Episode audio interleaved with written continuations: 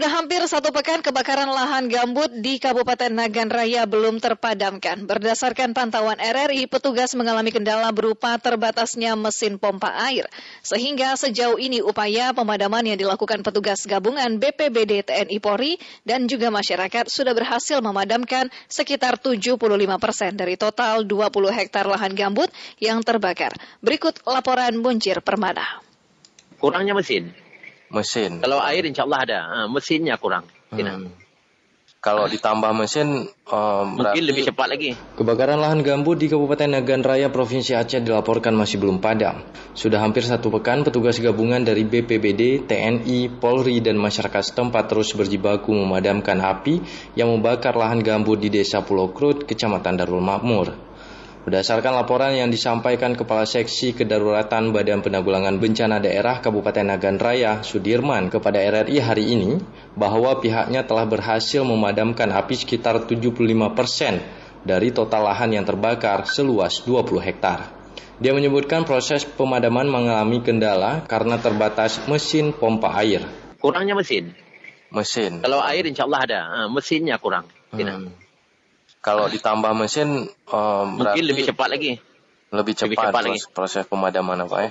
Iya, kami sudah melaporkan ke BBBA untuk dibantu, tapi hmm. insya Allah dengan hari ini belum sampai orang tuh. Oh gitu. Berapa hmm, mesin lagi kira-kira kalau di, diperlukan? Kalau ada mesin barang tiga atau dua, cepat prosesnya. Hmm, 50, 75 ada pak, udah 75 persen dah. Hmm. Ya, masih ya. masih ini yang belum dimakan tuh kan masih ini dia tetap hmm. bermain apinya karena kan hmm pusat apinya mendalam karena tanah gambut. Beda uh-huh. dengan tanah kering gitu. Menurut Sudirman, lahan yang terbakar sejak hari Kamis tanggal 14 Oktober itu merupakan area perkebunan kelapa sawit dan sebagiannya masuk ke dalam kawasan hutan lindung. Sementara penyebab kebakaran masih dalam penyelidikan petugas berwajib.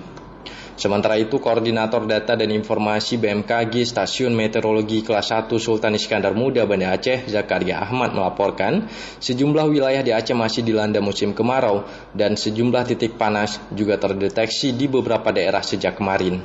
Kalau kita masyarakat jangan resah itu uh, tidak benar ya itu yang demikian itu tidak benar. Hmm. Kemudian yang perlu kita waspadi memang kita ini sudah musim kemarau hmm. supaya untuk kalahan jangan dengan cara membakar.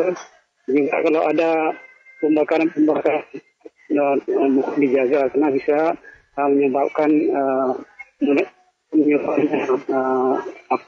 BMKG mengimbau kepada masyarakat agar waspada terhadap bencana kebakaran hutan dan lahan, dan masyarakat juga diingatkan agar tidak membuka lahan perkebunan dengan cara membakar.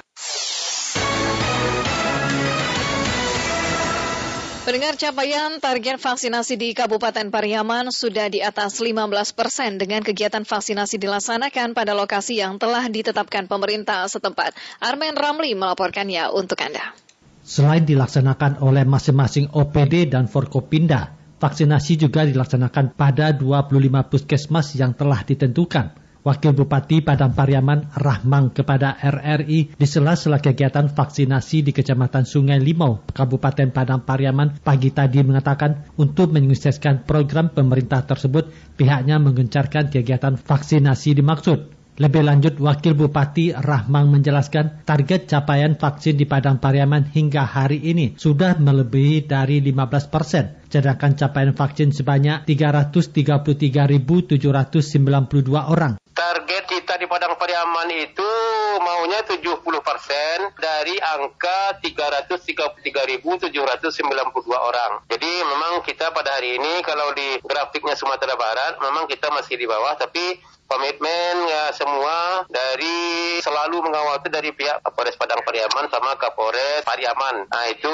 selalu sampai ke jajaran Babin Kaptipmas, pihak TNI juga. Kemudian kami ke pihak negari-negari sampai Korong itu sekarang yang bertegas-tegas apalagi ke kepala sekolah. Sementara itu Kepala Dinas Kesehatan Kabupaten Padang Pariaman Yutriadi Rufai mengatakan untuk mencapai capaian vaksin tersebut pihaknya bersama jajaran TNI Polri menggelar vaksinasi harian di setiap gerai atau lokasi yang telah ditentukan. Target yang dicapai dalam satu hari sebanyak 2.000 orang. Kita, kita kan dua minggu ke depan, kita sepakati masing-masing puskesmas itu harus mencapai 200 orang per hari per puskesmas. Seminimalnya tentu kalau kita menghitung dengan tiga hari ini ada 1.000-1.000 per hari. Ya kita genjot, jadi 200 itu sebagai maksimum angka yang mereka capai. Gitu. Kepala Dinas Kesehatan Kabupaten Padang Pariaman Yutriadi Rifai menambahkan, kendati pun Kabupaten Padang Pariaman saat ini kasus penyebaran COVID-19 sudah melandai dan berada pada PPKM level 2, namun penerapan protokol kesehatan harus diketatkan. Selain itu, kegiatan vaksinasi terus digencarkan. Kondisi berbeda terjadi di Kabupaten Banjar karena menjadi daerah dengan capaian vaksinasi terendah seprovinsi Kalimantan Selatan dengan angkanya belum 18 persen.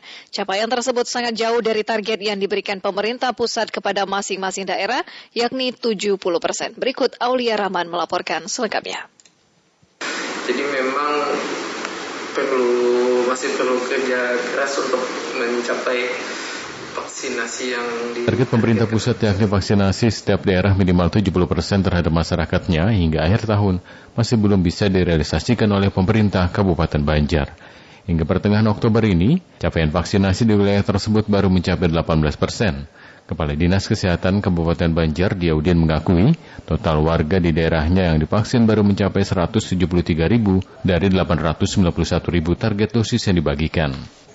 Jadi kita memang masih jauh di bawah target. Kita masih di angka terakhir ini vaksin satu itu di angka 18 sekian persen dengan jumlah yang disuntik untuk vaksin satu sekitar di atas 85 ribu dosis sudah. Jadi memang perlu masih perlu kerja keras untuk mencapai vaksinasi yang ditargetkan oleh pusat sampai 70 persen. Padahal gerakan vaksinasi massal sudah dilakukan. Yang terbaru, sebanyak 1.000 dosis vaksin COVID-19 digelar oleh Pangkalan TNI Angkatan Laut Lanal Banjarmasin kepada warga kota Martapura yang bertempat di gedung DPRD Kabupaten Banjar. Menurut dan Lana Banjarmasin, Kolonel Laut Pelaut Herbian Toko, pemberian vaksinasi massal sengaja dilakukan di kota Martapura karena kekosongan vaksin COVID-19 dalam beberapa pekan terakhir. Kita menyiapkan 1.000 dosis. Tentunya harapannya dengan sinergitas yang kita bangun dengan instansi dan pemerintah daerah, yang pertama adalah untuk memutus mata rantai penyebaran dan juga untuk membentuk herd immunity atau kekebalan komunal. Untuk itu kepada rekan-rekan wartawan, mari kita bersama-sama ikut bersama-sama mensukseskan program nasional pemerintah. Berbagai upaya ini diharapkan mampu untuk meningkatkan angka pencapaian vaksinasi COVID-19 di Kabupaten Banjar. Apalagi capaian vaksinasi juga menjadi indikator level PPKM pada suatu daerah. Pendengar berhasilnya, selebgram Rahel V-nya melarikan diri saat menjalani karantina di Indonesia usai melakukan perjalanan dari Amerika Serikat berujung pada pemanggilan dirinya oleh Polda Metro Jaya. Selain menjadi bahan pembicaraan warganet, kemudian menyindir hukuman terhadap Rahel hingga memunculkan juga isu jika Rahel akan menjadi duta karantina. Kami hadirkan laporan khusus untuk menghadirkan informasi ini selengkapnya bersama dengan Safira Amalia. Laporan khusus. Laporan khusus.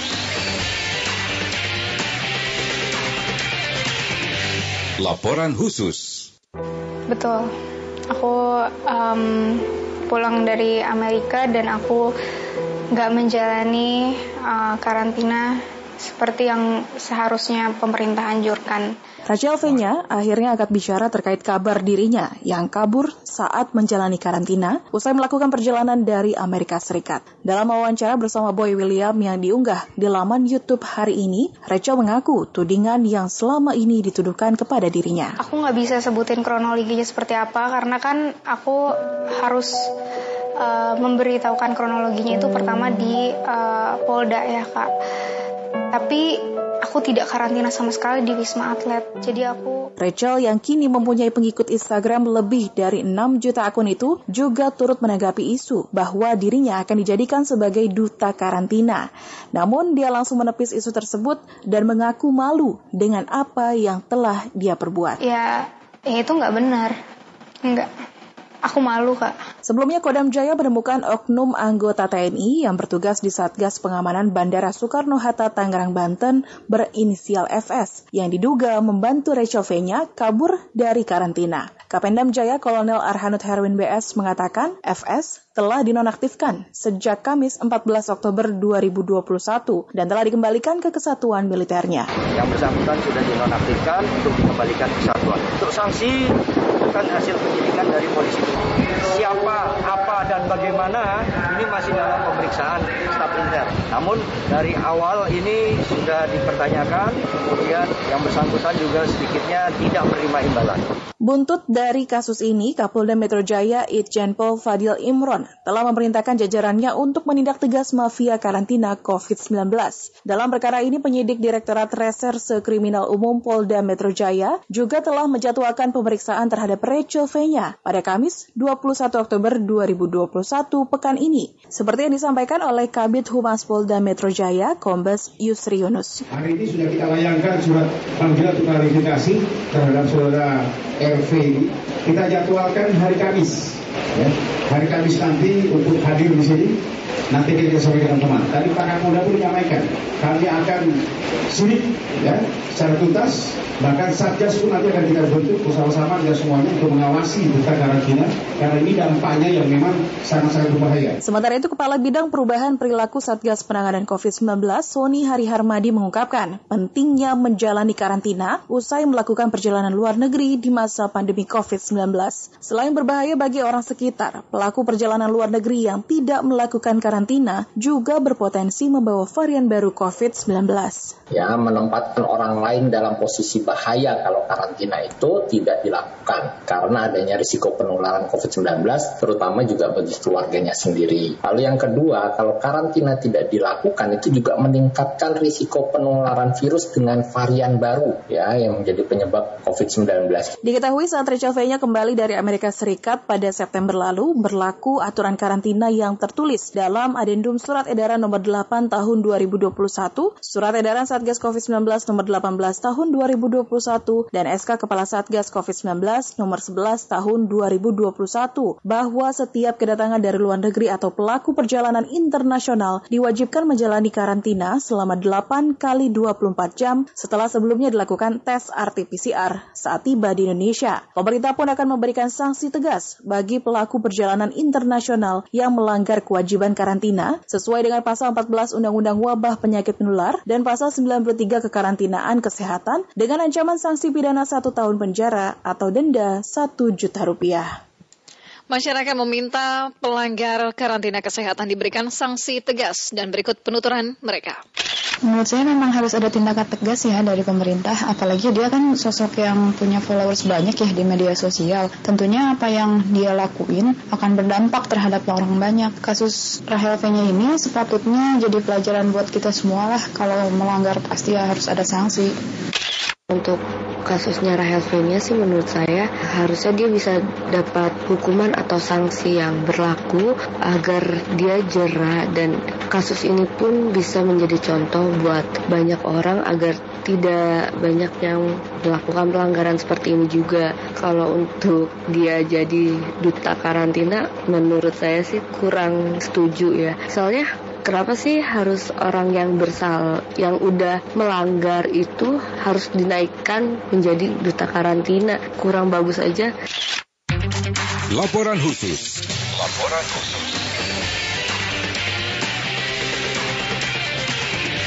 Laporan khusus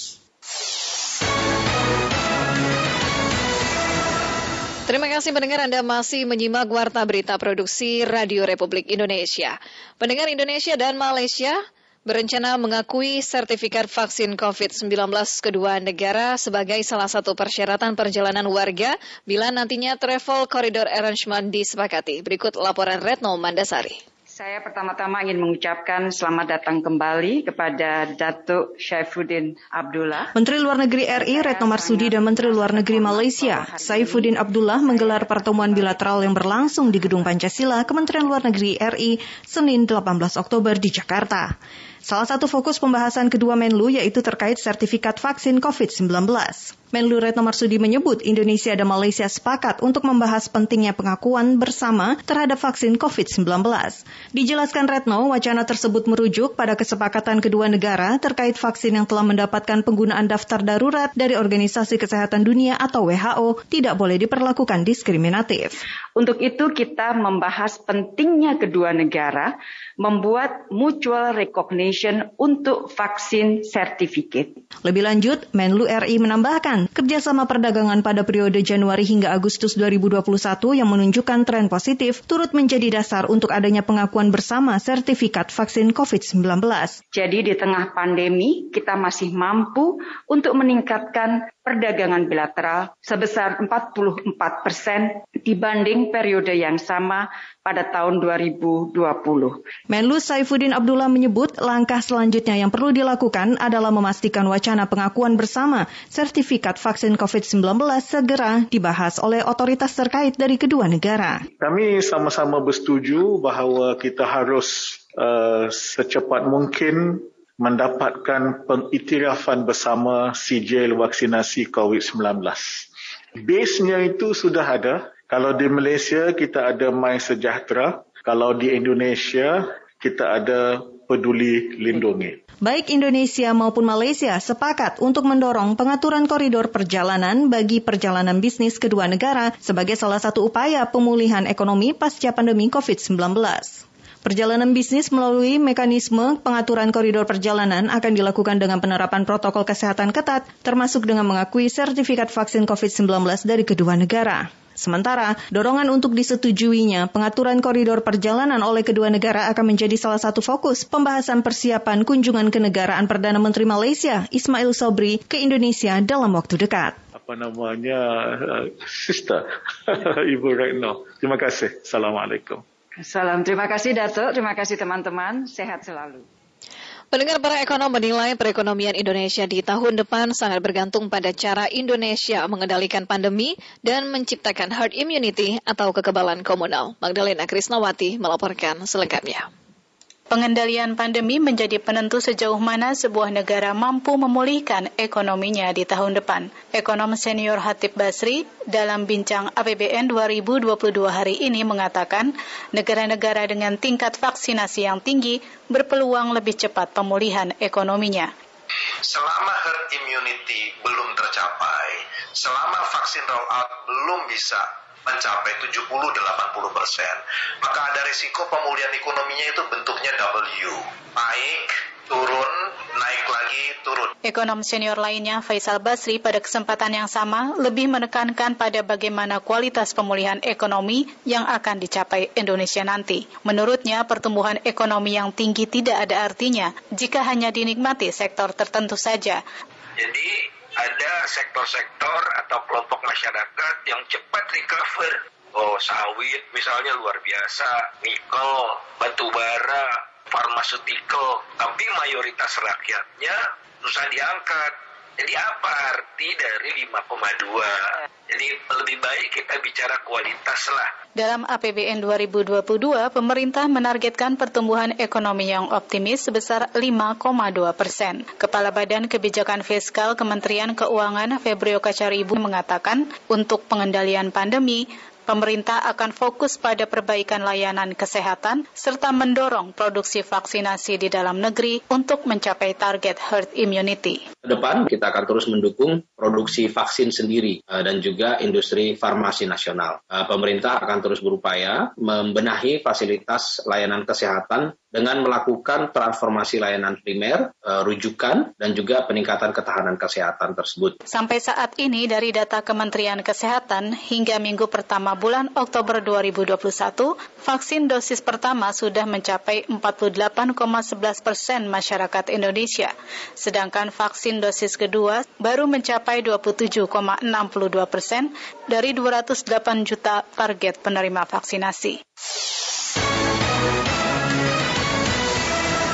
Pendengar Anwar Mujahid, Ketua Dewan Pengawas Radio Republik Indonesia, terpilih tahun 2021-2026, mengajak seluruh pihak terkait mengembalikan dan memulihkan marwah RRI. Berikut laporan Sabila Arianti.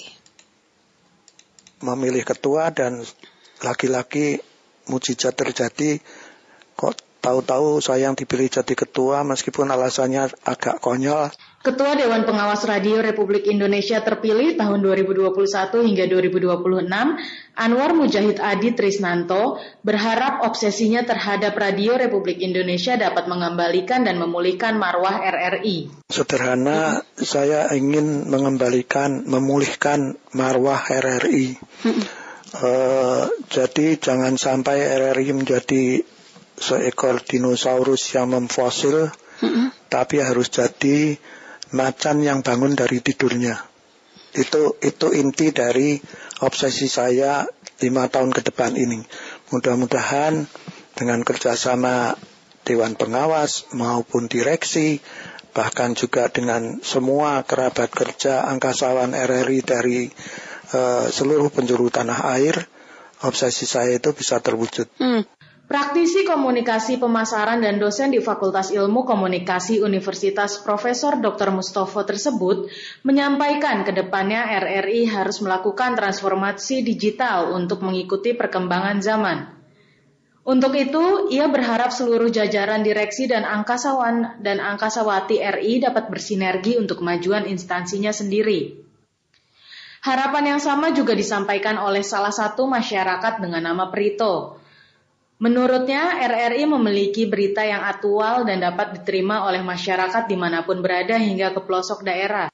Selamat kepada Pak Anwar sebagai dewas ya. Terima kasih Pak. Ya, bersyukurlah Pak.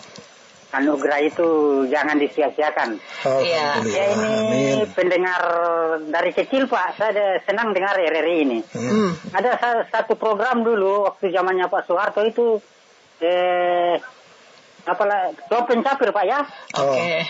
ya itu menurut pengamatan saya itu bikin rakyat pintar itu pak karena mereka juga cerdas tangkas hmm. Pak itu apa yang paling ya. bikin bapak senang dengar RRI sampai sekarang Nah, berita-beritanya itu aktual, hmm. dapat diterima dengan apa ya? eh, akal inilah dengan orang mudah gitu ya Pak ya. ya. Iya. Sampai apa namanya seperti pedalaman itu bisa terjangkau. Terdengar. Mudah-mudahan kualitas kualitas penyiaran RRI itu menembus sampai ke pelosok Nusantara. Baik. Harapan saya Bapak perbaiki kinerjanya terutama yang penyiar-penyiar ini selamat Anda sebagai apa ya? Iya. Eh, penyambung lidah dari pimpinan. Oke, Mbak. Terima, terima kasih, banyak. Pak Brito. Himbauan untuk generasi muda untuk mendengarkan RRI dan tidak berhenti di generasi tua juga diingatkan oleh Anwar. Ia berharap agar RRI tidak kehilangan pendengar mudanya agar ada regenerasi untuk masa depan. Sabila Arianti melaporkan.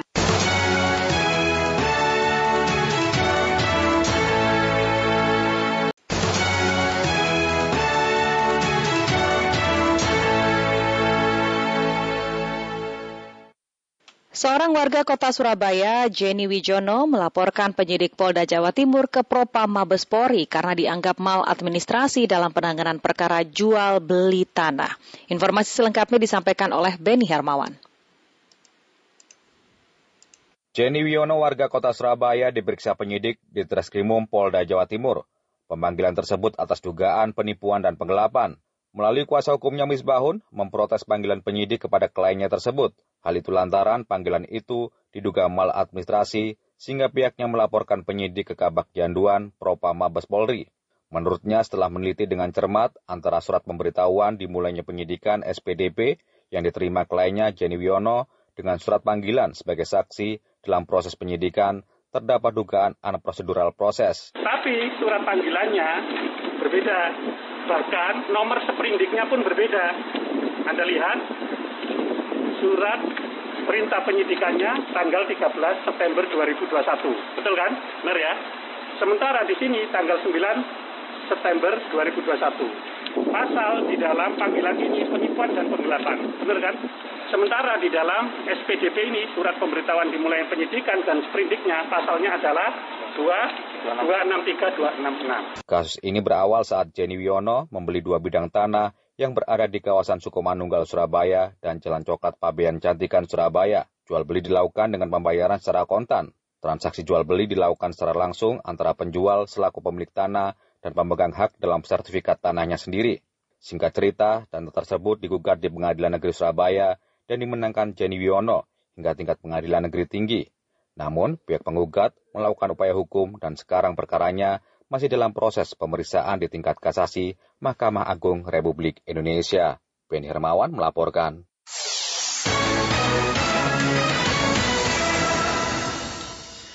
Vaksinator COVID-19 diterjunkan Dinas Kesehatan Kota Surakarta untuk mendatangi rumah warga yang belum divaksin COVID-19. Banyak hambatan yang dialami tenaga medis yang melakukan vaksinasi, di antaranya dikejar-kejar anjing. Kami hadirkan informasi ini bersama Mulato Isan. Bersama Bukadur itu mendatangi dari rumah ke rumah, begitulah. Sejumlah vaksinator diterjunkan Dinas Kesehatan Kota Surakarta untuk mengetuk pintu rumah warga yang belum mendapatkan vaksin. Berbekal box dingin, alat ukur tensi, jarum suntik, berikut laptop dan peralatan lain, tim vaksinasi jemput bola menyusuri ganggang sempit di perkampungan. Selain harus menyisir warga melewati ganggang sempit, mereka juga harus menjaga rantai dingin vaksin. Tak jarang, para nakes ini dikejar-kejar anjing, seperti yang dialami Rini Solika, vaksinator asal Puskesmas Tapilan, Kecamatan Banjarsari Solo, yang bertugas door-to-door. Kepada wartawan, Rini menceritakan kisahnya menjadi vaksinator dari rumah ke rumah. Awalnya harus memegang data siapa saja yang belum divaksin dari kader kesehatan dan pihak kelurahan. Petugas Babinsa dan kelurahan mendampingi setiap proses itu. Dari beragam tugas yang menantinya saat itu, satu yang terberat adalah menjaga suhu vaksin agar tetap aman. Dirinya bersama tim mengetuk pintu-pintu warga yang belum divaksin satu persatu di Kelurahan Keprabon. Jalanan gang yang sempit, bertemu anjing, beratnya peralatan yang dibawa, dan panasnya udara menjadi tantangan. Mereka juga berkejaran dengan waktu agar vaksin tetap berkualitas. Ketemu warga, eh, ketemu anjing juga dijegoki gitu. Ya, jadi ya suka dukanya banyak. Kemudian ya kita yang biasa menvaksin di dalam ruangan, kita harus menjaga vaksin itu agar suhunya tetap sesuai. Kemudian harus lari-lari biar segera sampai ke tempat warga yang belum tervaksinasi gitu. Padahal membawa kotak vaksin yang Hal senada dikisahkan oleh vaksinator lain Ivanda Panji yang bertugas menyisir di Kelurahan Stapelan. Ia mendapatkan tugas di tiga titik untuk didatangi, salah satunya di pos Kambling. Dari pertemuannya itu, Ivanda mendapati fakta bahwa mereka yang belum divaksin karena memang sibuk bekerja. Kemarin kendalanya kenapa kok, jadi Pusmas kan deket kenapa kok belum vaksin. Rata-rata mereka memang pagi kerja. Jadi sekalian juga kami sampaikan kemarin itu, kalau memang sore itu buka sama, Selasa sama Kamis kita sampaikan juga Tak hanya sebagai vaksinator, nakes ini juga sebagai petugas sosialisasi, di mana selain vaksinasi door to door, mereka yang bekerja siang hari dapat mendatangi puskesmas untuk melaksanakan vaksinasi sore dan malam hari. Upaya yang dilakukan itu tak lain untuk mempercepat terbentuknya kekebalan kelompok. Data dari DKK Solo meskipun capaian vaksinasi sudah 122 persen, namun masih ada sekitar 39 ribu warga kota Bengawan yang harus dikejar untuk mendapatkan vaksin. Mula Tuisan melaporkan.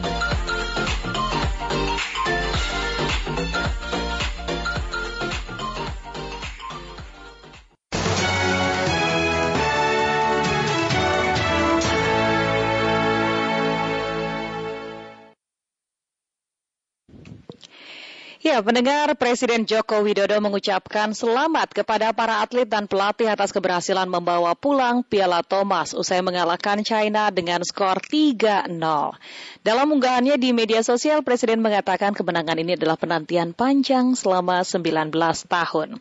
Presiden Joko Widodo juga mengaku tegang menyaksikan aksi Anthony Sidusuka Ginting dan kawan-kawan pada laga tadi malam. Kita akan simak bersama seperti apa dan juga kemenangan Indonesia atas China dengan skor telak 3-0 di final Piala Thomas 2020 semalam mengakhiri penantian 19 tahun tim Merah Putih dan mengukuhkan Indonesia kembali sebagai negara kolektor Piala Thomas terbanyak sampai dengan saat ini. Kami hadirkan informasinya dalam sesi laporan khusus Pro 3 bersama Ania Abdul Tilole. Laporan khusus.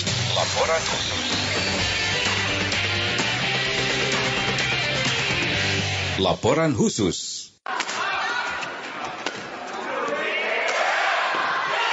The 19 year wait is over. The Cup is coming home. Mungkin itulah ungkapan paling tepat yang dapat menggambarkan kebanggaan seluruh bangsa atas pencapaian tim bulu tangkis putra Indonesia yang memastikan Piala Thomas kembali ke tanah air setelah penantian panjang selama 19 tahun.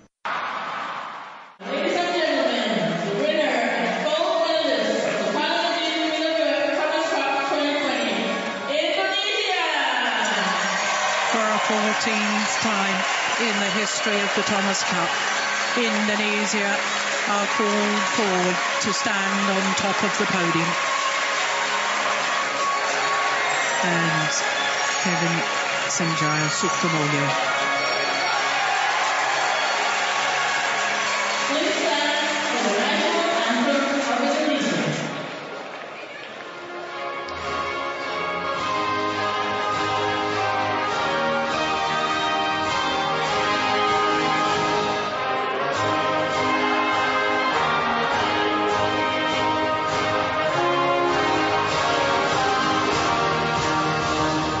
Hendra Setiawan CS memastikan gelar juara usai mendumbangkan pesaing beratnya Cina dengan skor telak 3-0 di partai final. Antoni Sinisuka Ginting menjadi penyumbang poin pertama tim Merah Putih yang mengalahkan tunggal putra Cina Lu Guangzhou dengan skor 18-21, 21-14, dan 21-16. Pada game kedua, pasangan Fajar Alfian dan Muhammad Rian Ardianto menang dua set langsung atas pasangan Cina He Jingting dan Zhou Haodong dengan skor 21-12 dan 21-19.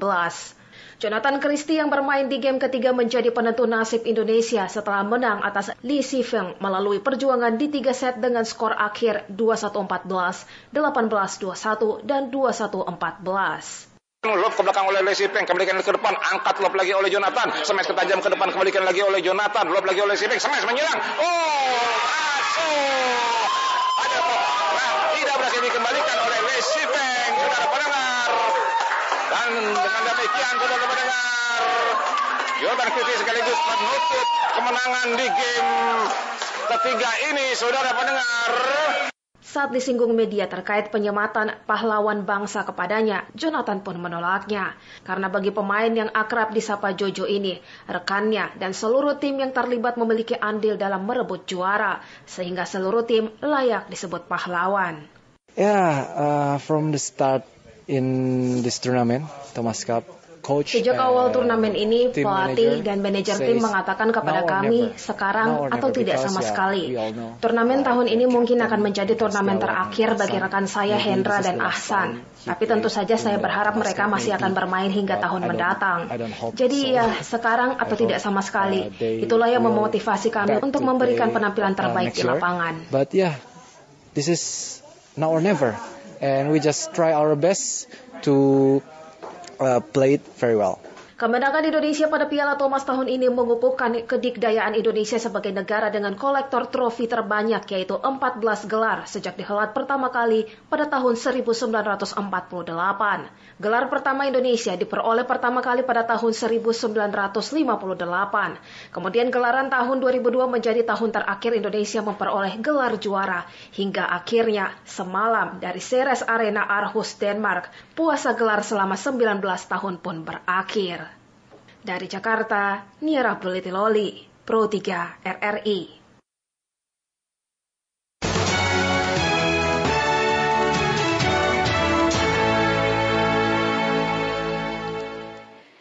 Ya, Hendra CS semalam terlihat tersenyum dan mengangkat trofi tinggi-tinggi.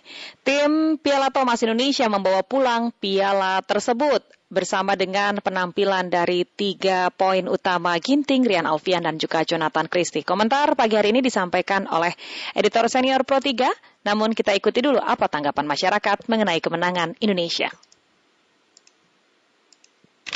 Nama saya Firmansyah dari Kebagusan, Jakarta Selatan. Eh, selamat kepada tim pebulu tangkis Indonesia, khususnya tim putra atas pencapaian prestasinya. Semoga ke depan cabang olahraga bulu tangkis di Indonesia semakin berkembang dan akan terus lahir bibit atlet penerus. Rino di Bekasi. Wah seneng banget ya. Akhirnya penantian bertahun-tahun, kurang lebih 19 tahun ya kalau nggak salah. Itu akhirnya terbayar tuntas. Puasa gelarnya akhirnya bisa didapat oleh Indonesia mengangkat trofi Piala Thomas. Merinding. Ya saya Gondo dari Tanah Abang. Wah senang ya Piala Thomas balik lagi ke Indonesia.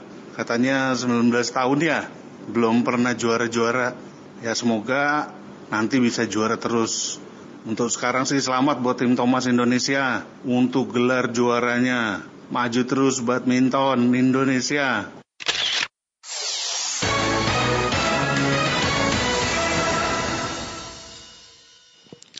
Dan pagi hari ini komentar RRI akan disampaikan langsung oleh senior Pro 3, Widi Kurniawan.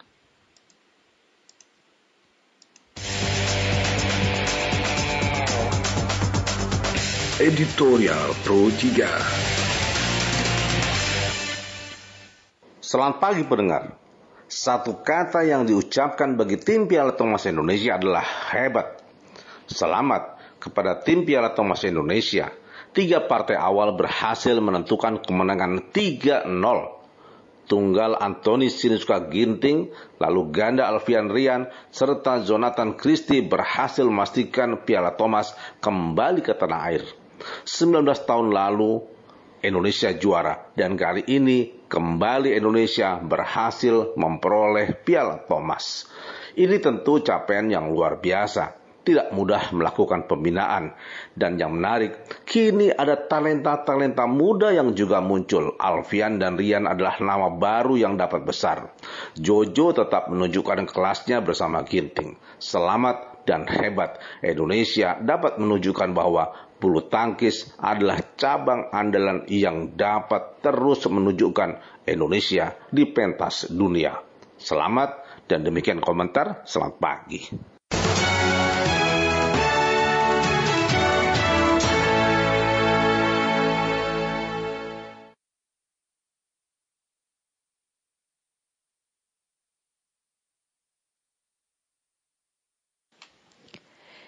Kita beralih ke informasi lainnya, penyelenggaraan pendidikan kecakapan wirausaha komoditi tenun di Nusa Tenggara Timur melibatkan seribu anak putus sekolah. Kegiatan ini diharapkan bisa melahirkan wira usaha baru. Informasinya dihadirkan oleh Retno Mandasari. Kain tenun merupakan salah satu warisan leluhur yang masih dengan mudah didapati hingga saat ini. Seperti kain tenun yang menjadi hasil kerajinan tangan para pengrajin Provinsi Nusa Tenggara Timur, NTT. Upaya melestarikan kain tenun NTT saat ini menjadi salah satu fokus pemerintah melalui pendidikan kecakapan wirausaha atau PKW komoditi tenun yang merupakan kolaborasi Kementerian Pendidikan Kebudayaan Riset dan Teknologi dengan Dewan Kerajinan Nasional Dekranas dan Dewan Kerajinan Daerah Dekranasda Provinsi NTT. Ketika membuka PKW Komoditi Tenun Minggu 17 Oktober, Ketua Umum Dekranas, Wuri Ma'ruf Amin menyebut penyelenggaraan PKW yang diikuti oleh seribu anak putus sekolah itu diharapkan bisa melahirkan wirausaha baru. Tentu harapannya nanti akan tumbuh wirausaha-wirausaha baru yang mampu menciptakan lapangan pekerjaan serta berkontribusi dalam upaya pertumbuhan ekonomi melalui pengembangan sektor-sektor ekonomi. PKW Komoditi Tenun juga disebut Wuri Ma'ruf Amin sebagai salah satu upaya untuk menggerakkan perekonomian masyarakat NTT. Pihaknya juga mendorong agar promosi komoditi kain tenun NTT perlu gencar dilakukan sebagai upaya untuk semakin mengenalkannya di tingkat nasional maupun dunia. Agar semakin dikenal masyarakat lokal maupun global para generasi muda Indonesia juga harus didorong untuk dapat mencintai dan bangga akan produk tenun Indonesia. Pada kesempatan yang sama, Wakil Presiden Ma'ruf Amin didampingi Gubernur NTT Victor Laiskodat ketika berdialog dengan Bupati Sumba Timur, Christopher Praing, mengapresiasi keterlibatan generasi muda di Kabupaten Sumba Timur yang secara aktif berperan dalam upaya pelestarian kain tenun.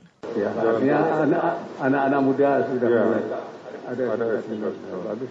Bahan baku tidak ada masalah. Tidak ada masalah.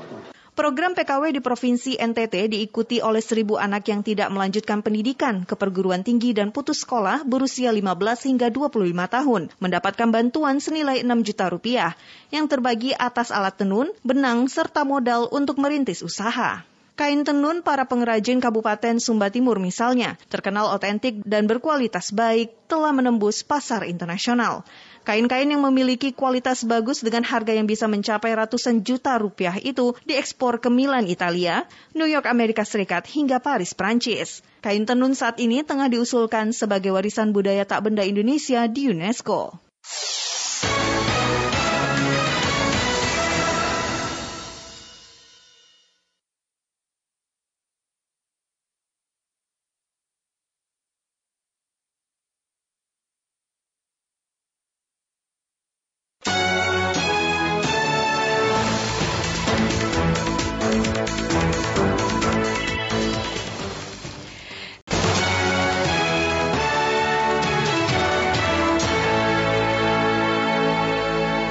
Pendengar Bupati Karangasem Gede Dana telah menetapkan surat keputusan tanggap darurat bencana gempa yang berlaku sejak tanggal 16 hingga 22 Oktober 2021 untuk merespon kerusakan akibat guncangan gempa bumi kemarin dengan magnitudo 4,8 pada Sabtu akhir pekan ini. Laporan selengkapnya disampaikan oleh I Nyoman Kasih untuk Anda. Jadi himbauan kepada masyarakat karena khususnya di Desa Bankubuni adalah jalur gempa. Berdasarkan perkembangan data pada minggu sore kemarin, Badan Penanggulangan Bencana Daerah BPBD Kabupaten Karangasem mencatat kerusakan rumah dengan kategori berat sebanyak 243 unit. Juga terdapat 300 rumah warga rusak ringan dan tiga lainnya rusak sedang. Selain kerusakan di sektor pemukiman, gempa mengakibatkan kerusakan berat pada 21 unit pelinggih atau bangunan suci, 6 paseh dan 2 candi. Satu candi lainnya rusak ringan. Dampak kerusakan juga terjadi pada fasilitas pendidikan satu unit dan tiga titik akses jalan yang tertutup material longsor. Dalam keterangan persnya, PLT Kepala Pusat Data Informasi dan Komunikasi Kebencanaan BNPB, Abdul Muhari yang disampaikan Humas BNPB, menyebutkan kerusakan di Kabupaten Karangasem tersebar di beberapa desa di empat kecamatan, antara lain Desa Ban dan Desa Duku Kecamatan Kubu, Rendang dan Pempatan Kecamatan Rendang, Jungutan Kecamatan Bebandem, dan Amerta Buana Kecamatan Selat. Dampak korban jiwa di Kabupaten Karangasem tercatat satu warga meninggal dunia, enam luka berat, dan 69 luka ringan. Warga yang mengalami luka-luka telah mendapatkan perawatan medis di fasilitas kesehatan setempat. Merespon penanganan darurat pasca gempa, Bupati Karangasem telah menetapkan surat keputusan tanggap darurat mulai berlaku tujuh hari terhitung 16 sampai 22 Oktober 2021.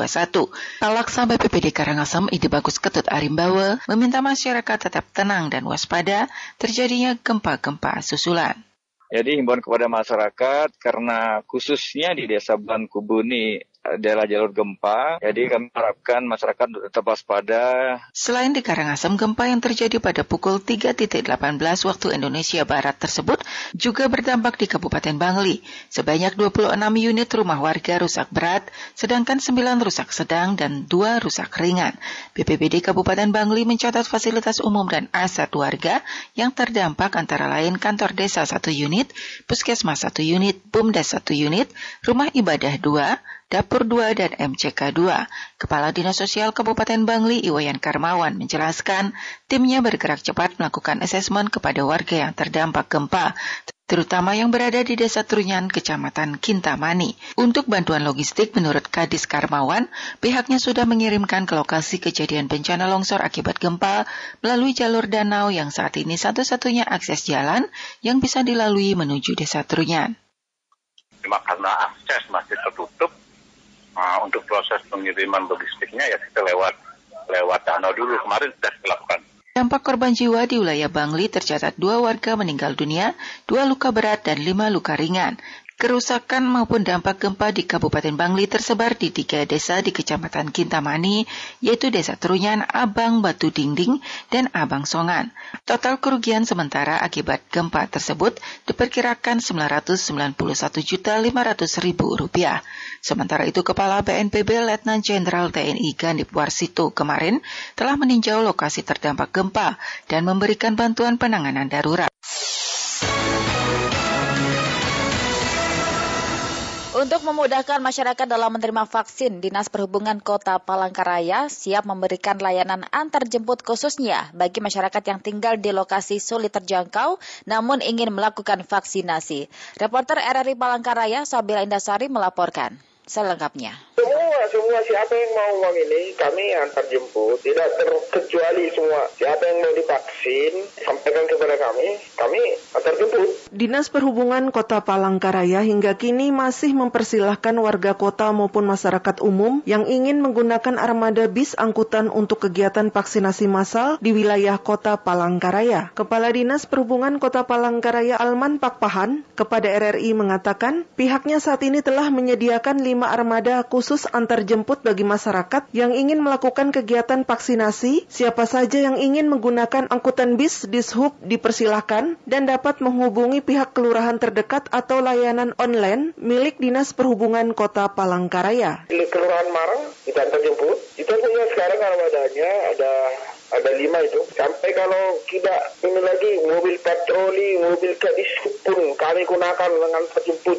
Kalau sudah pas saat itu ada sampai apa ya ada lebih dari tujuh misalnya lebih dari lima itu permintaan untuk dan terjemput ya kita gunakan armada yang ada pokoknya tidak ada rotan akar jadi untuk masyarakat Kota Palangkaraya. Sementara itu anggota DPRD Kota Palangkaraya Hasan Busairi mengatakan angkutan bis milik Dinas Perhubungan Kota Palangkaraya saat ini telah jarang digunakan karena warga Kota Palangkaraya banyak mengikuti vaksinasi di semua tempat dengan fasilitas terjangkau. Menurut Hasan, saat ini capaian vaksinasi dosis pertama telah mencapai hampir 80 persen dan untuk dosis kedua juga hampir 50 persen. Sisanya 20 persen diharapkan dapat menyasar kepada kalangan pelajar kota cantik Palangkaraya usia 12 tahun ke atas yang belum menerima vaksin dosis 1 dan 2 sehingga PTM secara keseluruhan dapat berjalan lancar. Memang pada waktu itu ada kebijakan yang diberikan pemerintah kota untuk jemput bola. Salah satunya pada waktu itu ketika kita lagi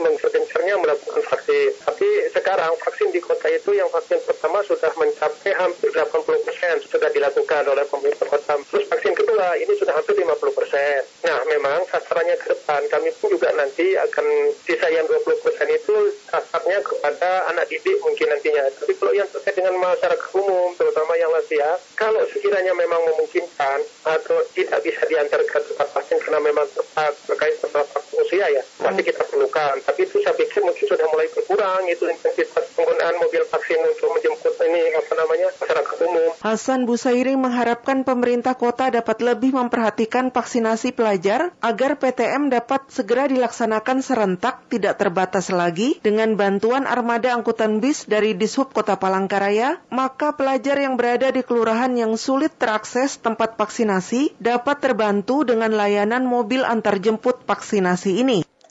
Hingga akhir pekan kemarin pendengar vaksinasi COVID-19 di Kabupaten Kendal sudah melebihi 71 persen dari target 802 ribu orang yang harus divaksin.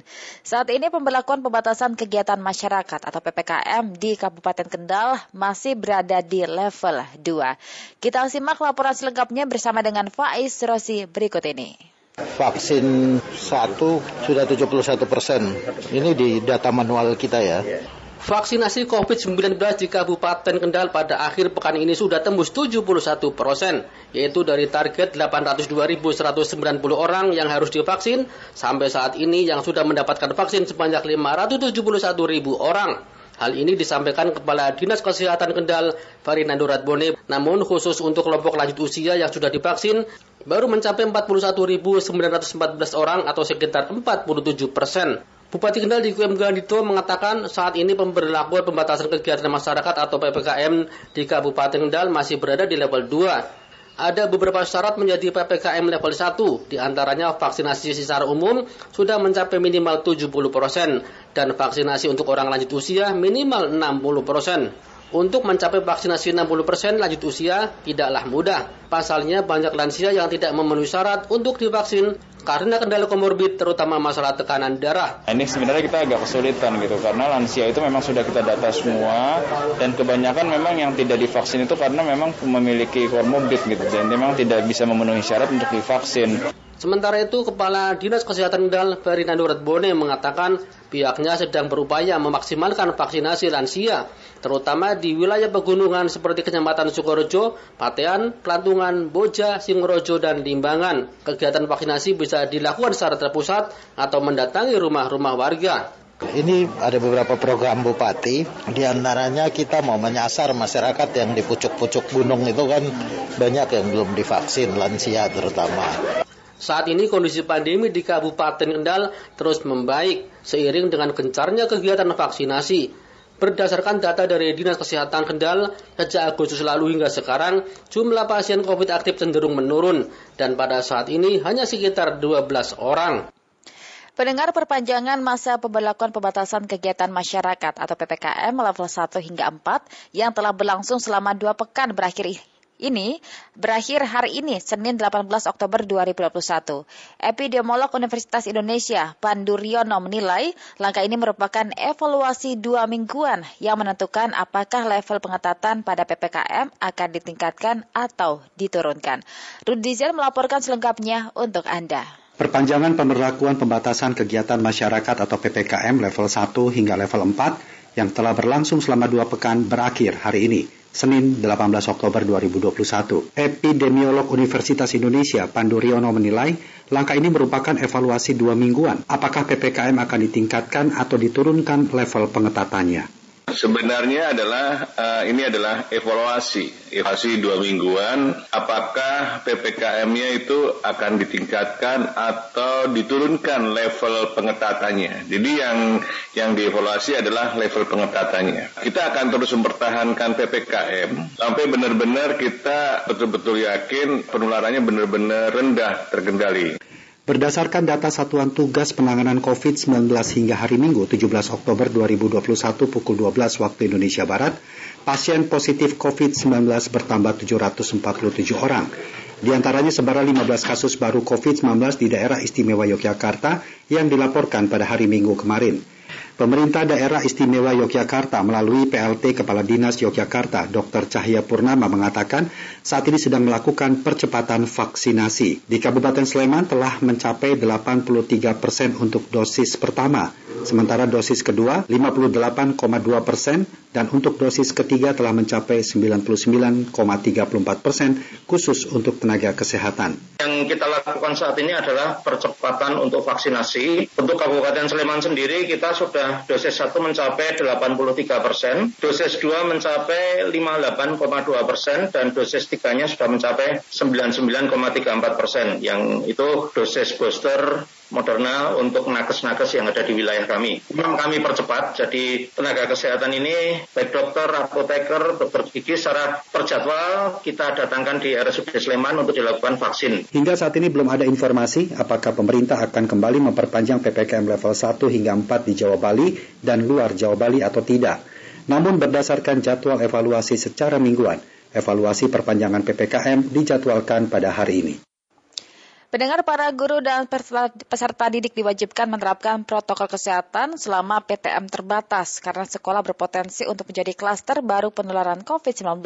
Selengkapnya dilaporkan oleh Harry Kesyanto yang namanya sekolahan itu sangat potensial menjadi klaster penyebar COVID-19. Para guru dan peserta didik diwajibkan untuk menerapkan protokol kesehatan selama PTM terbatas, karena sekolah berpotensi untuk menjadi klaster baru penularan COVID-19. Kepala Satpol PP Provinsi Jawa Tengah Budianto menyampaikan, seluruh elemen yang terlibat dalam penyelenggaraan manajemen sekolah berupaya mengarahkan peserta didik untuk mematuhi protokol kesehatan. Ya, karena itu setiap kali kita berkunjung, kita mengingatkan pada semua pihak, hmm, terutama Bapak Ibu guru, agar biasanya sih sebelum masuk kelas atau sesudah sudah selesai. Nah kita kita evaluasi kalau sebelum masuk kita usahakan jangan sampai mereka nongkrong nunggu masuk ngobrol. Kalau sudah selesai pembelajaran siang atau sore itu kita awasi mereka enggak agar segera pulang ke rumah. Banyak yang nongkrong juga enggak sementara pengawasan yang sama ini. Mungkin sekarang sedikit gitu ya. Tapi tidak bisa tidak dengan harus tahu jadi anak muda saya juga jadi anak muda. Banyak sekolah langsung balik nongkrong sih. Ngobrol itu itu biasa. Sampai ada penindakan nggak Pak? Mungkin. Belakangan ini persuasif sekali. Kepala SMK Negeri 1 Kandeman, Suyanta mengatakan seluruh warga sekolah telah menerapkan protokol kesehatan sejak masa simulasi PTM terbatas dan secara berkelanjutan melakukan swab antigen. Alhamdulillah untuk simulasi dulu selama dua minggu. Awal kan di swab, guru di swab, siswa di swab dan semuanya dinyatakan negatif. Setelah dua minggu pembelajaran, ya pada saat itu juga di swab lagi dan alhamdulillah juga nol tidak ada yang terkonfirmasi. Nah saat ini pun harapan kami juga demikian ya. Sebelum masuk lingkungan sekolah, seluruh warga sekolah wajib mengisi data pada aplikasi Monika untuk mengetahui kondisi kesehatan dengan menjawab beberapa pertanyaan dalam kolom yang tersedia.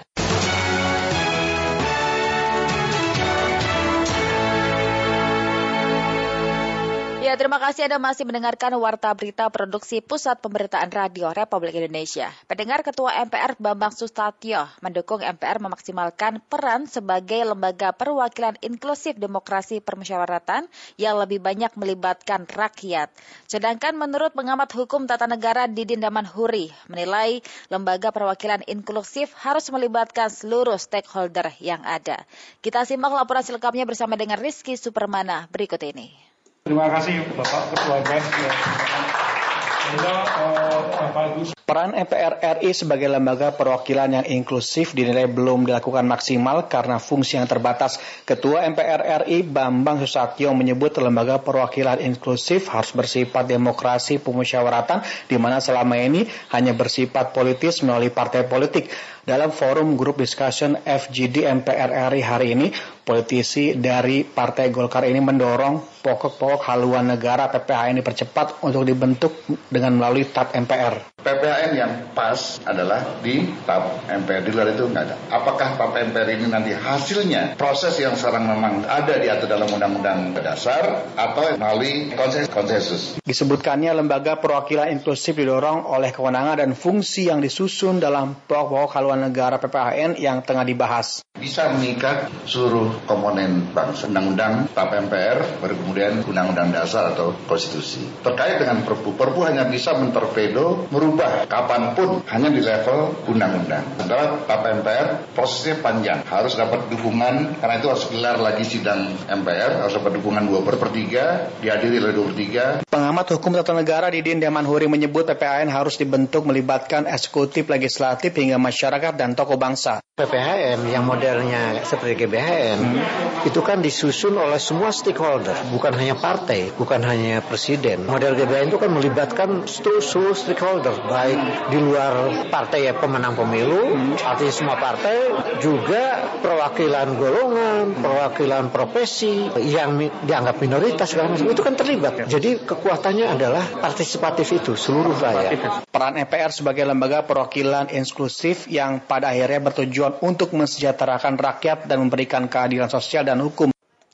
Kita beralih ke informasi lainnya di mana kerukunan antar umat beragama merupakan modal utama dalam menciptakan kerukunan nasional. Laporan selengkapnya disampaikan oleh Diki Wijaya yang intoleransi internal Ketua Forum Komunikasi Umat Beragama Jawa Tengah Kiai Haji Taslim Syahlan kepada RRI mengatakan dengan terciptanya keharmonisan hubungan antar umat beragama cita-cita Indonesia untuk menjadi bangsa yang maju dan sejahtera dapat terwujud. Intoleransi di masyarakat yang dilatar belakangi tata cara beribadah rentan menimbulkan gesekan. Lantas untuk menjaga keharmonisan hubungan antar umat beragama dimulai dari menjaga toleransi internal. Tak hanya antar umat namun, ia menekankan intoleransi dapat diredam dengan kedewasaan beragama dari tiap individu. Pasalnya, dengan kedewasaan kepribadian yang dimiliki setiap orang dalam beragama, maka dapat menciptakan kondusivitas demi meminimalisir konflik yang disebabkan isu sara. Pentingnya kedewasaan beragama. Kedewasaan beragama itu tidak diukur dari derajat akademik seseorang, tetapi bagaimana orang mau menerima perbedaan saling menghormati, saling memuliakan, saling memahami. Tidak harus ragam. Sementara itu, Godvan Rahmatullah, tokoh pemuda muslim Masjid Al-Ihsan Kuripan Karangawan mengaku, toleransi dalam menjalin hubungan tak hanya antar umat beragama, namun berawal dari tenggang rasa antar sesama. Hal itu tak lepas dari keberagaman sebagai aset bangsa yang harus dijaga. Yang paling penting itu adalah menurut saya toleransi. Karena jika adanya toleransi tersebut, maka menumbuhkan keharmonisan antar umat. Keberagaman dalam beragama merupakan sebuah kenyataan yang tidak dapat dihindari, sehingga setiap pemeluk agama mempunyai kewajiban untuk mengakui sekaligus menghargai agama lain tanpa memandang perbedaan.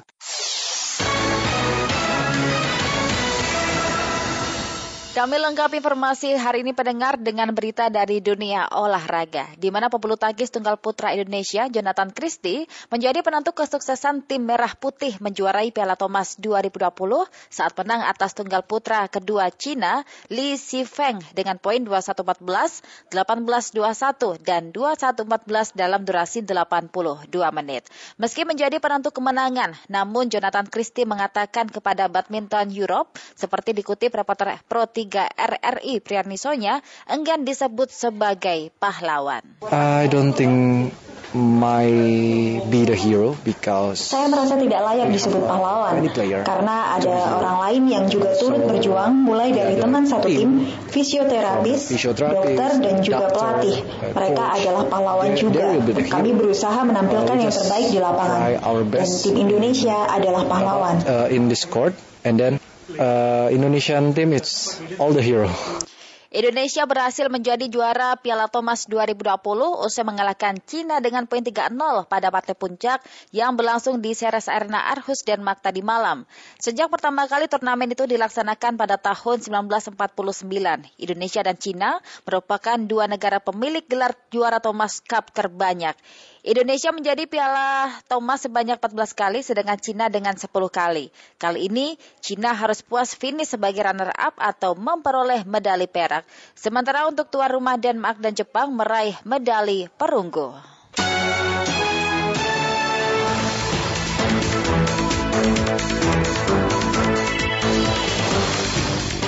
Demikian warta berita untuk siang hari ini pendengar untuk Anda pastikan tetap bersama kami dalam program Indonesia Menyapa Siang. Saya Andela Kusuma.